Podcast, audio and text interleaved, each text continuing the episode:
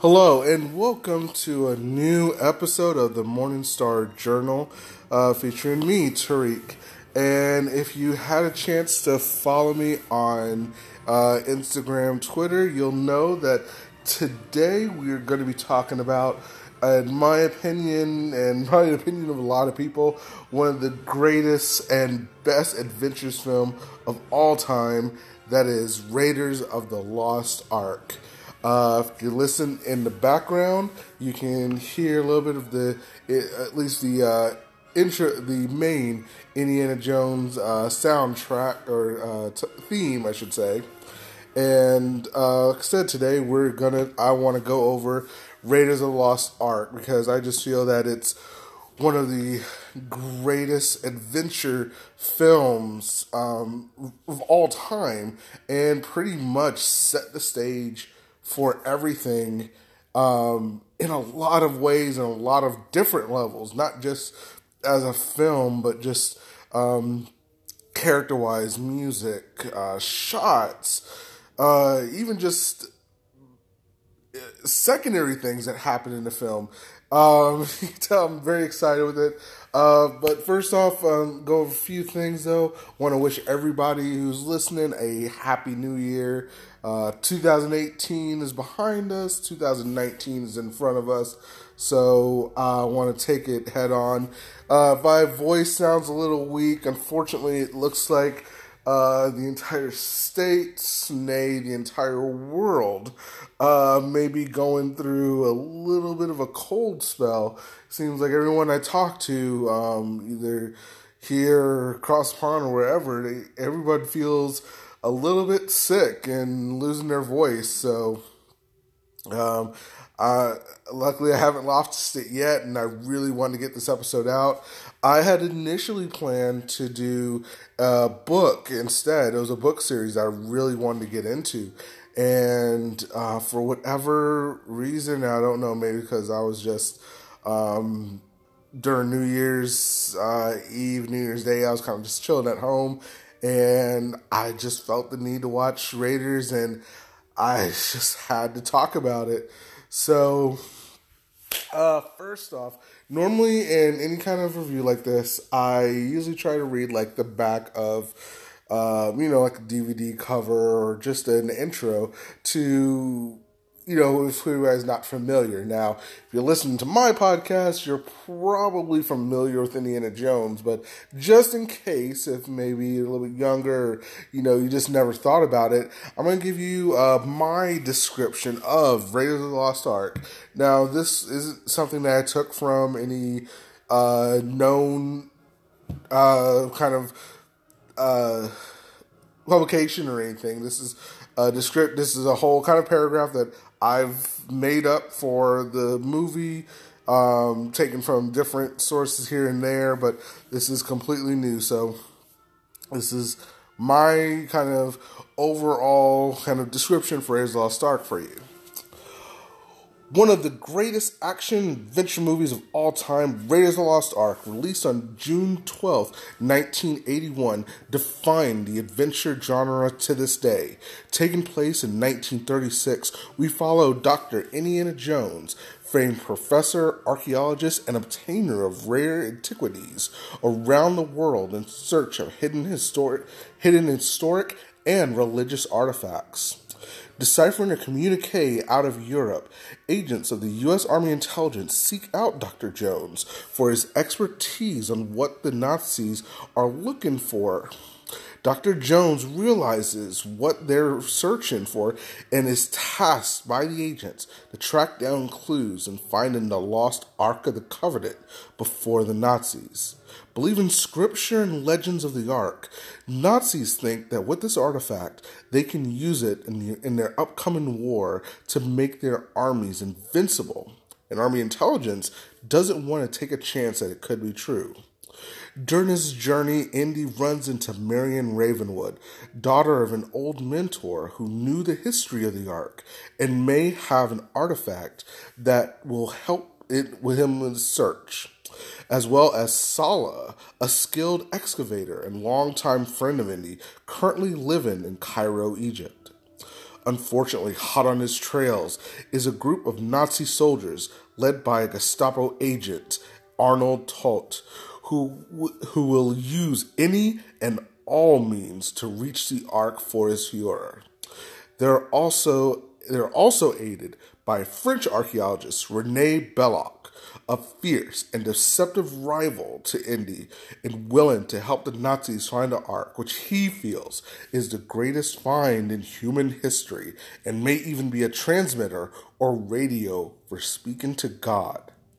Indy will travel from the jungles of South America, college classrooms in San Francisco, a secluded tavern in Nepal, deep deserts of Egypt, and to a remote island in the Aegean Sea in hopes to reach the Ark first.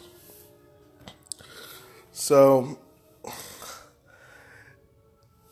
there's so much to talk about this movie. And um, I feel like that description covers just about everything you need to know to just jump into this without revealing a lot of the uh, twists and turns and you know things that happen. So uh, going forward from this point, I am going to be spoiling this movie. Now, this came out back in 1981. So you definitely had time to see this movie. And if you haven't, go ahead. You can pause my episode and go ahead and watch it. It's available on DVD and Blu-ray. It is also right now on Netflix. You can watch it for. I mean, if you have a Netflix, it's just there. You can skip, watch it. You can watch all the Indiana Jones now one of the things I want to talk about, um, as far and I like to do a lot of these retrospectives to say what it really meant to me, is that Raiders of the Lost Ark. I used to always think of it as Indiana Jones and the Raiders of the Lost Ark, and most people know that it was only called Raiders of the Lost Ark. Now it came out in '91, so I mean '81, sorry. So I was only about you know about one at the time that this came out. So more than likely, I did not go into the theaters to see this. Um, and even if my uh, parents did take me, I was completely unaware of the movie. Um, so I pro uh, and but I knew about the movie because I did know of Temple of Doom, which is the uh, sequel slash kind of prequel to this movie. This came out later, but supposedly takes place uh, before the events of Raiders of the Lost Ark.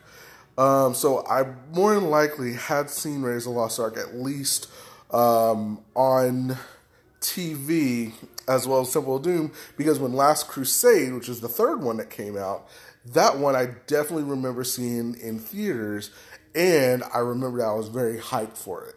And I don't think you get that unless you've seen the previous two. Then again, the movie was actually pretty awesome, and that's another movie that I might get to.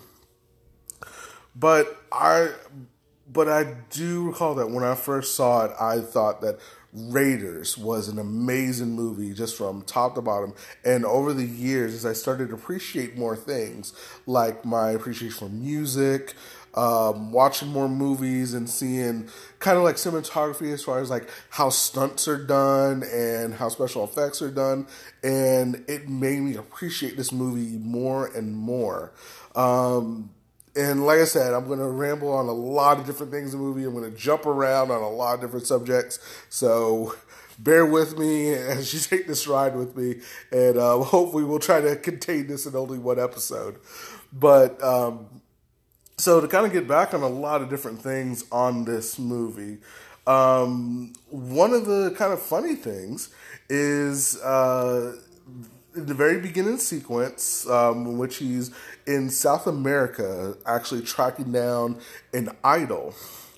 Uh, there's a is a well not I guess it would be a cameo, but I mean he's in the most of the beginning part until unfortunately he is not in it.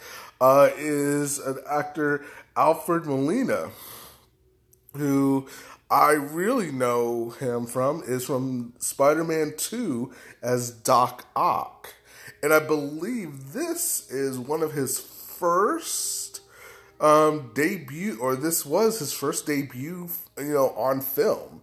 And in the beginning, he plays this kind of, um, I don't want to say assistant, probably just a local, uh, like local help. Um, you know, he's from, you know, probably from like a neighboring uh, town or city uh, where he's trying to find this relic, and he's just probably one of the locals who manages to, you know, convince to help him find this.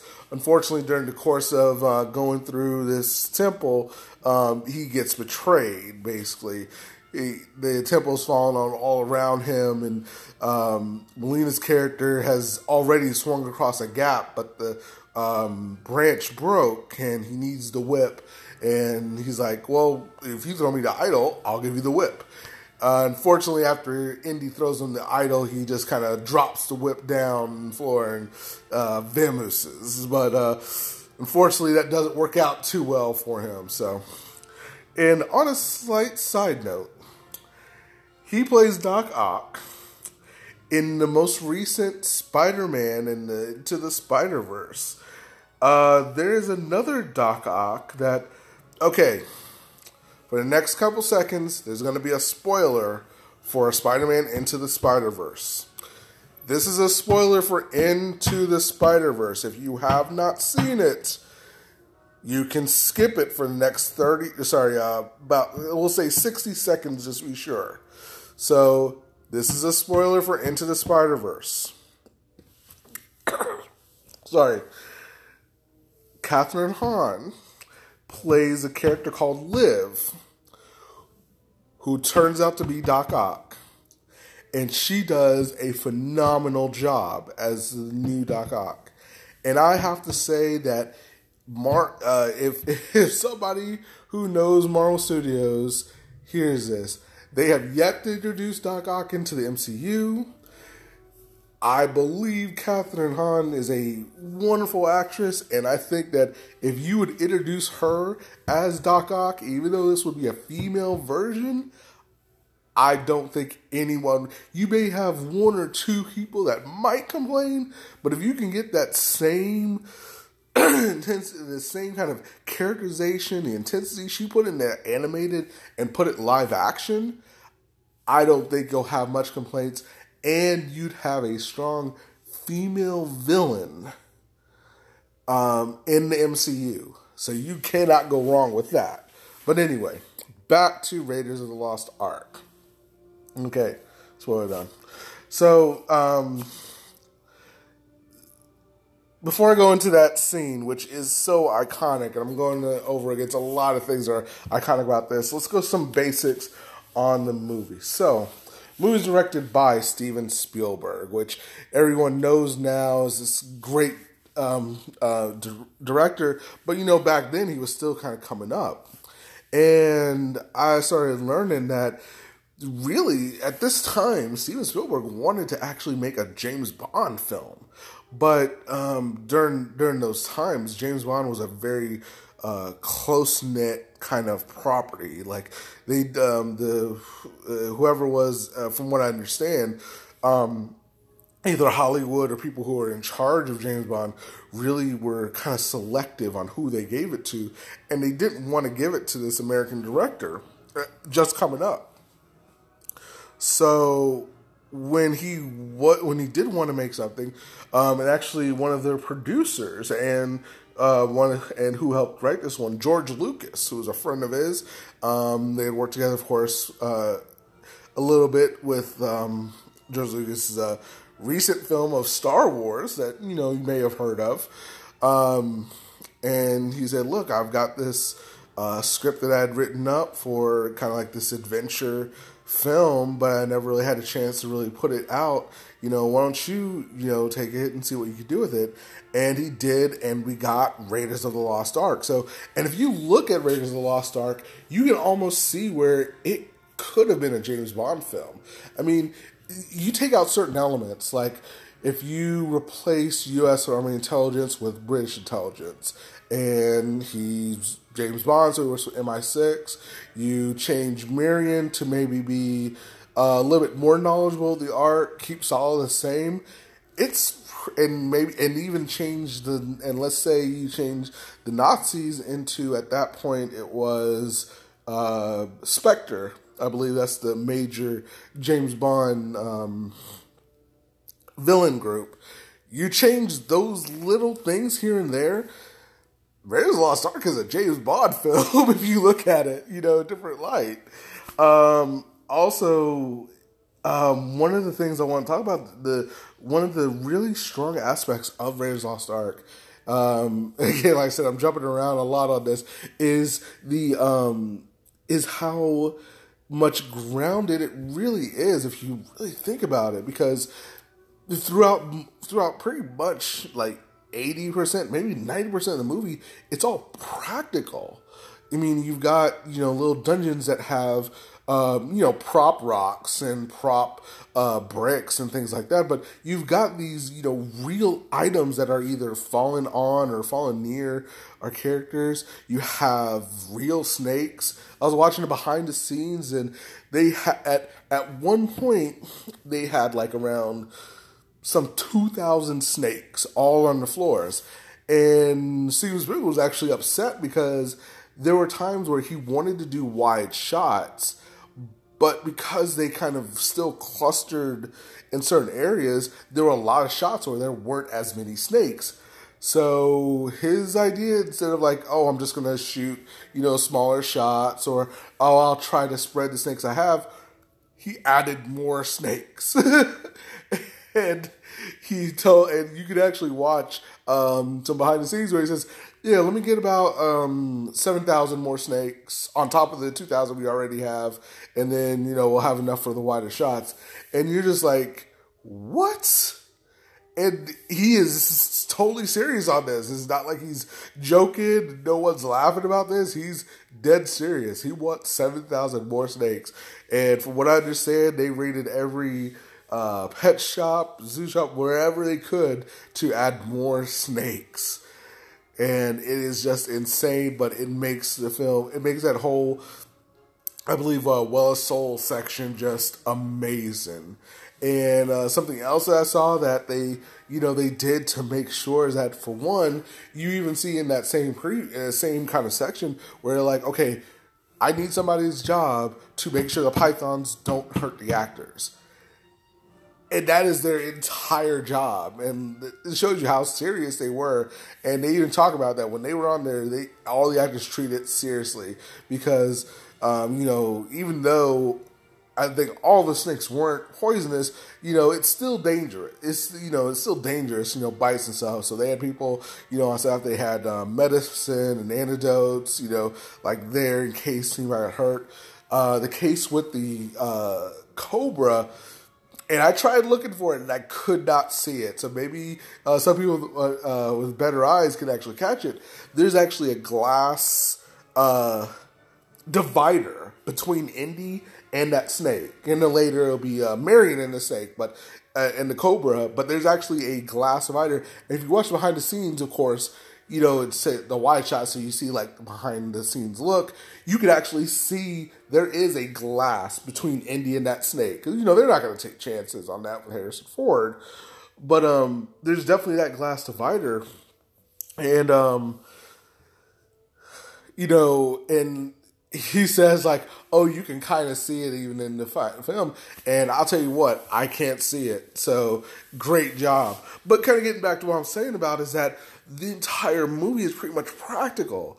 And the only special effects you get are like when there's a scene where the Jeep uh, goes over the cliff and doesn't look too good because I think it's like, you know, they kind of had to make this fake area anyway, and then having this Jeep go off, you know, they can use CG at time. And then, of course, the very end. But what I'm kind of getting at as far as the practical stuff is that even within the movie, it's practical because no one believes within the story, no one believes that the ark can do what scripture says it can. I mean, of course, um, the Nazis believe it, and Belloq kind of thinks it. Um, Indy doesn't believe in, as he says, hocus pocus and supernatural things, which I feel like is a line that directly he pulls from uh, Star Wars when he was talk when uh, Obi Wan's talking to him about the Force. But um, you know, no, you know, he doesn't believe it, And if you think about within the context of the movie, at no point does anyone who sees what happens lives. Because the spoilers at the end of the movie, they open the ark and it releases all these spirits that kill all the Nazi people, um, the Gestapo agent, and Belloq. But through the whole sequence, both Marion and Indy keep their eyes closed and keep it closed until the ark is closed again and all their ropes have been burnt off around them. Like, it, I can't imagine what that would even feel like or seem. There's a new um, movie that just came out called Bird Box, which um, supposedly, I guess, when you if you see these creatures, you uh, you'll commit suicide. But just think about like what that would be like if, let's say, you were tied up and you knew that if you opened your eyes right now, uh, you'd pretty much die and you're hearing spirits and wailing. You're you know all these guys that had captured you just a few moments ago you could hear some of them screaming. There's some kind of heat that's that before it was pretty cool but now there's like this inferno that seems to be surrounding you but not burning you and yet through the whole thing, you and you hear thunder cracking, you know, and you're just you have to keep your eyes closed. And the minute you open your eyes, everyone that was around you is gone. The ark is just sitting there on the platform, and the ropes that were around you are burnt off. Now you you felt heat, you felt it get warm but the ropes that were tied, that were directly on your wrist, around your arms, are completely burnt off. And you gotta imagine that if it was hot enough to burn the rope like that, it should have burnt you, and it didn't. Your clothes are fine. The person you're with is fine. And like I said, and, but everyone's gone, and it's only the ark. And I think that's a powerful moment that as the audience, of course, we saw everything that happened, but to them, they have no clue on what happened. And I think that's really amazing. And even in the end, kind of jumping to the end there, when uh, they take the ark, Indy kind of still wants to research it because he's, you know, he's he's still he, he he understands something happened, but he still wants to research it and yet the government's kind of like, uh, yeah, you sh- you shouldn't be holding on to this. Um, and they put it in, I think, even a worse place than the Well of Souls, in a army, uh, in a army bunker warehouse, probably in the middle of Area 51 or something like that. Which it does come up in Crystal Skull, which uh, may or may not. I may have to give that movie another thought just watching this one again, but you know, who knows? Maybe that'll come up later, but let's go back to behind the scenes. So, you know, talk about Steven Spielberg. This is a kind of his answer to uh, James Bond, in a sense, the James Bond films. And I think it's pretty, it's actually a pretty good one. And heck, if you were to tell me this you know, you're going to do a James Bond film where he has to track down Spectre from getting an artifact that they think they can use to rule the world. Heck, at this point, I think that it works. Um, and then, of course, I mentioned George Lucas, who helped write the story and was an executive producer. And George Lucas brought a lot of different things with him. So you've got um, music listening to by John Williams, of course um, and the London Symphony Orchestra. And I, I've told you before how much I love music, and this is one of the antithesis of what music does. The intro you're listen, you're kind of listening to in the background sums up Indiana Jones perfectly. You get that sense of adventure, of action.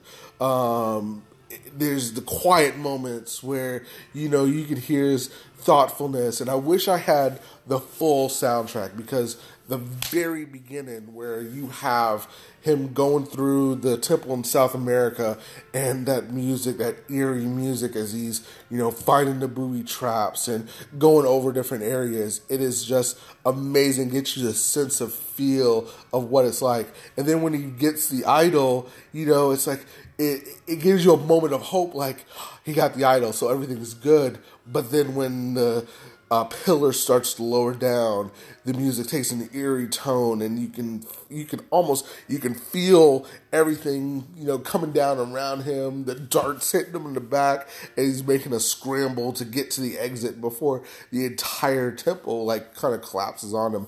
And you do that with both, um, as I mentioned before, the practical effects, but also the music that's going along with it, and it does it perfectly. Um, Indiana uh, Raiders of the Lost Ark is one of those examples, much like again what John Williams does in a lot of his movies, like Star Wars and Jaws and E.T. The original soundtrack uh, perfectly um, enhances the movie that you're watching. So you're feeling everything. When um, Arnold Toht comes into uh, Miriam's bar, you know, that you know sinister music that's playing when he walks in with his little with his gang um that uh sense of wonderment when Andy's in the map room as he's you know trying to figure out where to place the uh, staff with the headpiece of Ra and you know finding out where the well of souls is and when they're um, when he does find it and he's digging everything is like I said is amazing when he's on the car and he's taking like I said I love this movie a lot of aspects of this movie so I warned you before about the rambling. um, but let's try to give it a check like I said so the music is great um, the beginning sequence as I said before that is also just amazing between like and you get I think also another thing that this movie does is there's an aspect that I always hear in a lot of reviews of show not tell. Um, a lot of movies now want to tell you, like either through exposition or title sequences or just pop ups of they're telling you the story of the character or they're telling you about the character. But with uh, the beginning of Raiders of the Lost Ark, it really shows you what you need to know about Indy. So let's kind of go into it real quick. Um, in the very beginning, we see Indy with a small band of, we'll, we'll say just locals, because that's what they really are. It's not really his friends yet. So he's just with a small band of locals, and he's finding out, you know, like he's trailing this jungle for the um, for this temple. Um, also, on a side note, uh, Spielberg, of course, uh, specifically wanted to find a mountain that looked like the Paramount logo because that's what he really that that's how he wanted to open the film. It wasn't just like, oh well, we filmed this and it looks like it, so I think that'd be a cool idea. No, he actually told his producer, "I need a mountain that looks like the Paramount logo," and producer had to had to find a mountain that was that worked so they could actually start the film with that shot. But anyway, so we get Indy as he's walking through the forest, and then he pulls out the uh, dart, kind of pulls it out and lays it down. And while the uh, local guys kind of pick dart and realize it's a local tribe and they have poison, and they're a little bit freaked out because they're they're around but they haven't hunted them yet. And he kind of casually tosses it off. So it kind of just shows you that, yeah, he understands the danger, but because it's not an immediate threat, he's not worried about it. Which kind of goes into his character is that if it's not an immediate threat, he's not really worried about it. He's only immediate, he only worries about something if it's directly going to affect him, and if not, well, I'll just put that on the side. Um, as he's going through, and before he gets to the temple, one of the guys decides to uh, try to get the drop, and he hears the click of his gun and immediately takes his whip and knocks the gun out, which shows you that he can take care of himself. And he's not um, he understands like kind of the danger around him basically. Like he's not he's not a fool. He's a fighter basically. And he has good instincts at least when it comes to like danger around him. Um as he's going through the temple and the part with all the tarantulas which i don't care for spiders myself uh he's um as he when he finds out when the guy tells him, well, you know, you have something on you, and he sees the spiders, he just casually brushes them off again. You know, maybe it's just uh, Harrison Ford because in truth, Harrison Ford's not afraid of those kind of things, but it kind of shows his character when it comes to you know certain like kind of things. As long as he, he knows they're not dangerous, so he's just kind of casually okay, whatever, brush them off, and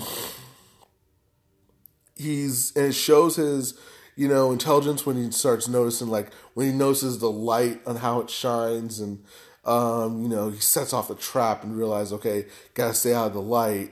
And then, um, again, when he's in the main chamber and, um, you know, the, the guy he's with him, he's like, oh, it's just easy. We can just walk in and get it. He's like, no, it looks easy, but there's something wrong. And he sees the indention and realizes that it triggers the dart. So it shows his ingenuity on, um, you know, on getting on getting past obstacles. And then before all that, when he gets the sand, and I'd imagine that we'll have to assume that he does research. And I think that's what it shows is that when he gets to the when he gets to um, to the platform where the idol is and he holds the bag with the sand that he'd already gotten from earlier, you can understand that he's done a lot of research on this. So he knows that there's more, or maybe that's something that happened in a previous adventure, and he has to kind of replace the idol with a counterweight. And, you know, he's pretty good at trying to get the right weight. But it also shows when it uh, shrinks down that he's not exactly perfect also. Um, and he he has to get out quickly. So he kind of uh you know slightly forgets down the darts and at that point he's just winging it trying to get out trying to get out again. And i think that also shows another part of his character that uh, as much as he prepares for things a lot of times he either messes up or he's surprised by a few things. So he kind of just makes it up, which goes into the line he says after when he finally gets out with him and Marion actually get out of the Well of Souls. And he tells Sallah, you know, hey, I need you to get a boat, get her on a boat, and I'm going to get the ark. And he's like, how you do that? It's like, I don't know. I'm making this up as I go along. And I think that sums up Indiana Jones perfectly is that yeah he's a professor he's archaeologist he does all this research beforehand he has a lot of knowledge he's got friends and you know compatriots that'll help him out. But in the end when it comes down to you know actually when it when it comes actually you know doing the task he kind of does you know make it up as he goes. So as mentioned before that um you know we've got indiana jones who's played by harrison ford and looking it up real quick, because I'm just kind of curious, uh, Harrison Ford at the time, let's see what kind of roles he had during this, because this was in 81. And no Star Wars was only about uh, was about four years earlier, so he had already done uh, Star Wars: New Hope, Let's see. He's also in um, More American Graffiti in 79. Um, Apocalypse Now in 79. Of course, uh, Empire Strikes Back was 80, just before Raiders Lost Ark.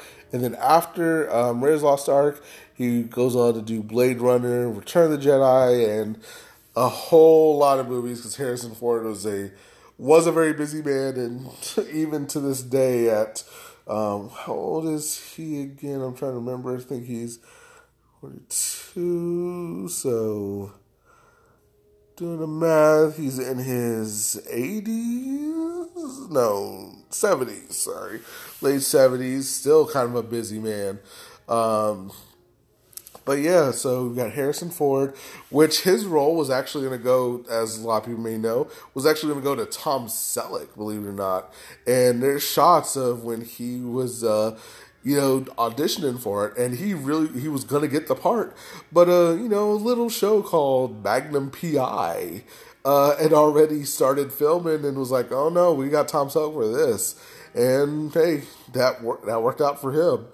Uh, and uh, funny enough, he um, one of the one of the scenes that they show or what not shots they kind of auditions they show is he uh, it's the part where he goes to Marion in the bar and Marion instead of being played by uh, Karen Allen is actually played by Sean Young. And she was another one that they had really thought of getting for the part. So we could have had um, Sean Young for uh, Marion uh, Tom Selleck for Indiana Jones, and believe it or not, Sallah, who's played by John Rhys-Davies, was actually going to be played by uh, Danny. They wanted Danny DeVito, so that's a that makes it a very strange uh, movie if you try to replace those three uh, those th- the three actors we had of Raiders with those three actors. I think it makes it a lot different. Um, so let me kind of jump into uh, Marion, of course, played by, as I said, Carrie Allen, Karen, sorry, Karen Allen, and um, she was a really good, like a you're not typical damsel in distress because she was a drinker, she had a bar, she was just like she first scene she like punches Indy for uh, ditching her a long time ago, and she's just a like a spitfire. She's amazing character that they really like. They don't they don't do the female protagonist justice in a lot of kind of later movies, and I kind of feel that they they really did a good job with her. in This one, uh, there's a couple of movies where you know they, uh, I think they did a pretty good job with the female co-star, and uh, there's a certain '90s movie that I'm still gonna do that I feel is a great successor of the Indiana Jones franchise that I talked about before, but don't worry, we're definitely going to get to it. But um, yeah, I think Marion was a great addition. Like the and they pay, and everything in the movie pays off. Like we when we first see her, she's like drinking these uh, guys under the table, and it plays off when she's uh, captured um, by the Nazis, and she's talking with Belloq, and she decides to put on the dress and starts drinking to get away because she figures, oh, I can just drink this guy under the table and, um, you know, get out. So um, that shows how resourceful she is, and you know, she may not be like the greatest fighter in the world, but she she holds her own and is able to get herself out of situations. That's really cool. And then, of course, Sallah, played by John Rhys-Davies, um, is is like this great wingman and friend. He knows the contacts in the city. He's able to get, you know, a few uh, diggers to help him uh, get to the ark. He can get him supplies in and out of the city, get him onto the, he gets the uh, boat you know, for him to get off, even though some things don't work out and things like that. But he's a great, you know, partner to have, and I think um, Davis plays it perfectly, and his voice and you know the times when he starts singing, it's amazing. And really, you could you could give all the exposition to him, and I would just listen to him the entire time. He's just got one of those voices, uh, like James Earl Jones and Morgan Freeman, Anthony Hopkins, and you know countless other you know just I think like theater actors that have that kind of grandiose like voice that you know you could read the phone book and I'm enthralled for the next couple hours. Um, but kind of getting back to Indy, showing that he's extremely knowledgeable, he's good, and not perfect. And then, of course, uh, when he gets when he's uh, running from uh, when he uh, sorry, when he gets out of the temple, uh, Belloq is already there waiting for him, and Belloq's already, uh, you know, um, hoodwinked the local tribe, and they've killed the other partner that ran off that pulled the gun on him. And Belloq's like, "Oh well, if you had spoke the language, you could tell him that I'm a piece of crap," and you know, and it kind of shows that you know, Indy he could be prepared to a point, but there's sometimes where there's little details where he won't think it out through. Like he won't think this one part out, and it kind of comes to bite him. And he makes a mad, and again he just makes a mad dash to the plane. And when he gets to the plane with a, um, I think a character we just don't see anymore. It's just a pilot, you know, for to get him out, to get him in and out, and um, he has a pet snake and he just absolutely hates snakes. And I think even though that uh, Harrison Ford has stated that he, you know, he's fine with snakes, I think it's a cool character moment that you know, even though he's not afraid of spiders, not afraid of poison darts, not afraid of temples falling around him or a angry tribe trying to chase him, but when it comes to snakes, no, he has none of it. Uh, which again like I said, this movie does a lot. That's in the very beginning, and then it pays off in the Well of Souls, where he has to, where he has to try to navigate this entire chamber with nothing but snakes. So again, this movie does a whole lot of things that are just amazing, and I would be remiss to say that Indiana Jones shows that he is probably one of the smartest, at least in this instance, one of the smartest fighters for bringing a gun to a sword fight. That is just the because, and again, the music helps this because he gets to this cart where he thought Marion was always not there, and the uh, you know, crowds all kind of walking around him, and all of a sudden everybody parts and the music gets dramatic because this big guy with a large scimitar is like, you know, standing in front of him waving his sword. He's looking at him, and it's just funny because when you when you hear the music, you feel like it's going to be this intense, you know, this there's going to be this intense battle, and you have this big guy with a sword who's uh, obviously knows how to use it and you're like, okay, this is gonna be this is gonna be tough because he has to fight this, and then he has to go find Marion. Um, and when you look at Indy, he's kind of like, what the what? You know, you kind of imagine the inner dialogue, and him's like, what is this? Uh, I'm just, I've got other things I gotta do. Just go away, because he and he even looks at him almost. He looks at him long enough to know where to aim his gun because after he pulled it off, before he even takes the shot, he's already turning around as if to be like, "No, I gotta, I've got other things to do." And he just takes his gun, shoots him once, and he's like, "Okay, it's great." And the whole crowd, I don't know, maybe this guy had terrorized the town before Indy got there, but because of because they take the sword and are like waving it all around you know, who knows, extras, or maybe that was the case where he just like beat up everybody in town before Indy came. But um, it's just the one of the greatest shots and emphasizes the whole movie in general.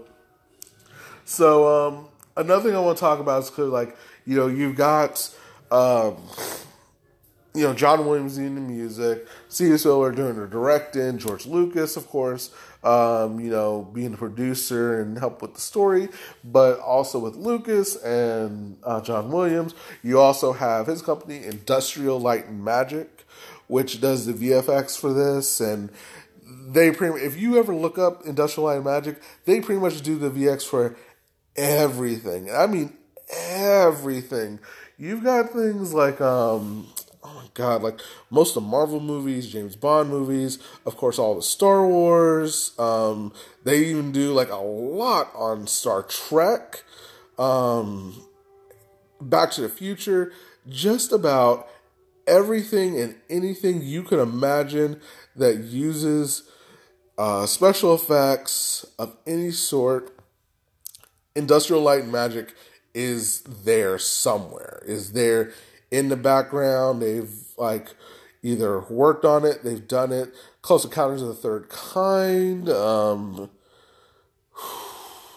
let me see if I can look it up. I know kind of running on time because we ran into this before with uh, my uh, previous podcast with uh, David from Car Thoughts with Dave. Is that uh, uh, Anchor doesn't like it if you spend too much time on a podcast. And since we're at the, almost a 45 minute mark, uh, I'm going to have to start wrapping this up soon. Uh, but yeah, Industrial Light and Magic, Uh, and it's also original founder company of the animation studio Pixar. So Pixar has its uh, partial beginnings in Industrial Light and Magic. So again, without them, you don't have all that Pixar does. Can't even get into that. The 2001 Space Odyssey, the Harry Potter films, Jurassic Park, Ghostbusters 2, Pirates of the Caribbean, another series I want to do, The Men in Black, Terminator, Transformers, Mission Impossible. List goes on, and like I said, there's like lots of TV shows that they pop up in. Now, as far as um, awards, since you got the Academy Awards coming up soon, and I thought it was good to mention this, Raiders of the Lost Ark was nominated for Best Picture, Best Director, Best Cinematography, and Best Original Score. That those are the things it was nominated. Here's are the things that they nominated and won. It won for Best Art Directing, Best Film Editing, Best Sound, Best Sound Effects and Sound Editing, and Best Visual Effects. Now, this movie, um, and it was crazy is that this movie only cost about 20 million. Now, t- trust me, twenty million dollars is a lot of money to me. Give me about even half that, or even a quarter of that, I'm sold. But you know, this movie costs around twenty million dollars to make, and you have movies now that cost ten times more and are and are barely even half as good as this movie. And that is insane for the amount of things. And one of the things I've seen on the production of this movie is that they actually make scale models, which I think this was taken from George Lucas. Because you ever look at the Star Wars things, there's like giant scale models of like the Death Star and um, most obviously things like that. And uh, the behind the scenes of this too, there's scale, there's like little scale models of a lot of things, like the um, area where they take the ark in the final um, in the final scene, the uh, uh, city where Indy and Marion are um, walking through um, when they get jumped uh, by the Nazi group and um, supposedly in Cairo, but I think it takes place in uh, Tunisia, I believe. But um, there's little scale models of that, of the Well of Souls, of a lot of things, and it's like you know they put so much time into preparation, and yet it's like they you could see where that money went. And at the time, I don't think um, you know people like um, like I said uh, Harrison Ford, Ken Allen, Jeremy John Rhys Davies. Um, a lot of these actors probably weren't like um, demanding high paychecks, so you can really tell that all that money went into the film, went into making this great grand adventure that takes place over four different uh, countries and like spanning the globe. Um, and when I tell you that, like every little piece of this movie has been made into other things. I mean, the music is taken from a lot of different places. Like I said, there's a 90s movie that I want, that I will be doing that, you know, you have to tell me they, they had to take inspiration from it. Um, one of the things I want to talk about is World of Warcraft. There's a uh, in the World of Warcraft expansion called Cataclysm, there's an entire section in um, Uldum Tol'vir, where you're find where you're uh, helping a archaeologist named Harrison Jones, and the entire level is basically nothing but a montage, uh, a uh, uh, oh, what's the word? A homage. Sorry, it's an homage to Raiders of the Lost Ark. I mean, the, all the quests, all the uh, sites, everything you do throughout the entire section of this game is pretty much just replicated Raiders of the Lost Ark. And there's, and I, I know a lot of people um, that I used to play with like didn't care for it. Being a fan of Raiders of the Lost Ark, I loved every minute of it, and it was just too much fun. But I mean, um, there's that. You've got the um, the whole uh, kind of sequence in the middle where he's uh, whenever he takes the plane and he's going uh, to uh, you know, from San Francisco to Nepal, that whole like red line through the map and, you know, kind of change directions at the different airports. That's taken from a, a lot, like a lot of movies have taken that. A lot of games they've taken that. Also, uh, one thing I started not- I noticed in um, so one game, one recent game that I haven't really played is called PUBG, which is a Player Unknown's Battleground. It's been really popular. A lot of people, you'll see a lot of videos and stuff about it. But one of the funniest thing about it is that you can get a frying pan and use it as a shield, and you can even use it as a weapon to hit people. And of course, if you remember in Indiana Jones, Marion gets a pan, and when she's faced with a guy with a knife, at first she runs off into a door, but then you hear the bing, and the guy's knocked out, and she pulls him in. So I really feel that, it, it, even though yes, you know, you, there are a whole lot of movies where a pan is used at some point. I feel like the the first time was in this movie, it was in Indiana Jones, but it kind of showed you that this movie just inspired so much across the board. And there are so many different spin-offs, there's replications, there's sequels that have been good and bad on both ends, but you can definitely see where it's just a whole lot that this that inspired this movie and it all began here. So again, like I said, uh, this um, anchor does like to keep it at under an hour. We've gone over 50 minutes, and trust me, I can go on another 50 minutes because there's just a lot of things that I haven't even begun to go over. But the main thing is, I think Indiana Jones, or sorry, Raiders of the Lost Ark. I see, I even keep calling it Indiana Jones Raiders of the Lost Ark because that's how, at least for a while, I grew up understanding it as. But Raiders of the Lost Ark is a great action film. It holds up today, even though maybe a few shots of CG aren't the greatest, but I think it still holds up. Um, it is just a great adventure movie. It's a great action movie. Um, it's a great soundtrack. The dialogue is great. The cinematography is amazing. It is, like I said, the best movie. And if you if you haven't seen it, you need to see this movie. It is available on almost every platform you can think of, so you you will not miss out. If you have seen it, see it again because anytime this is on, you will you will always be entertained with Indiana Jones and Raiders of the Lost Ark. Um, so that will leave you. Um, like I said, I hope everyone's had a great week.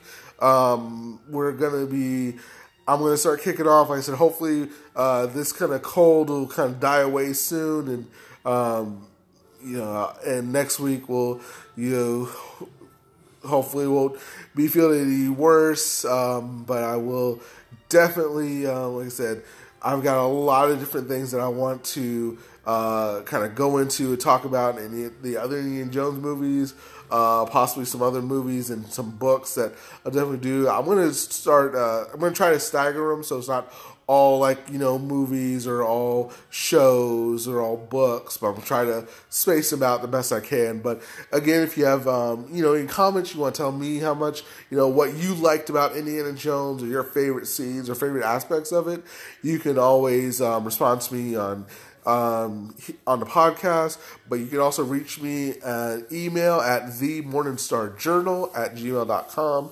You can also reach me on Twitter at Morningstar Journal, journal spelled J R N L, so Morningstar J R N L Journal. Um, you can also reach me on Instagram at Morningstar Journal, and I hope everyone had a good week. Um, hope your 2019's kicking off great, and I will talk to you next week. Peace.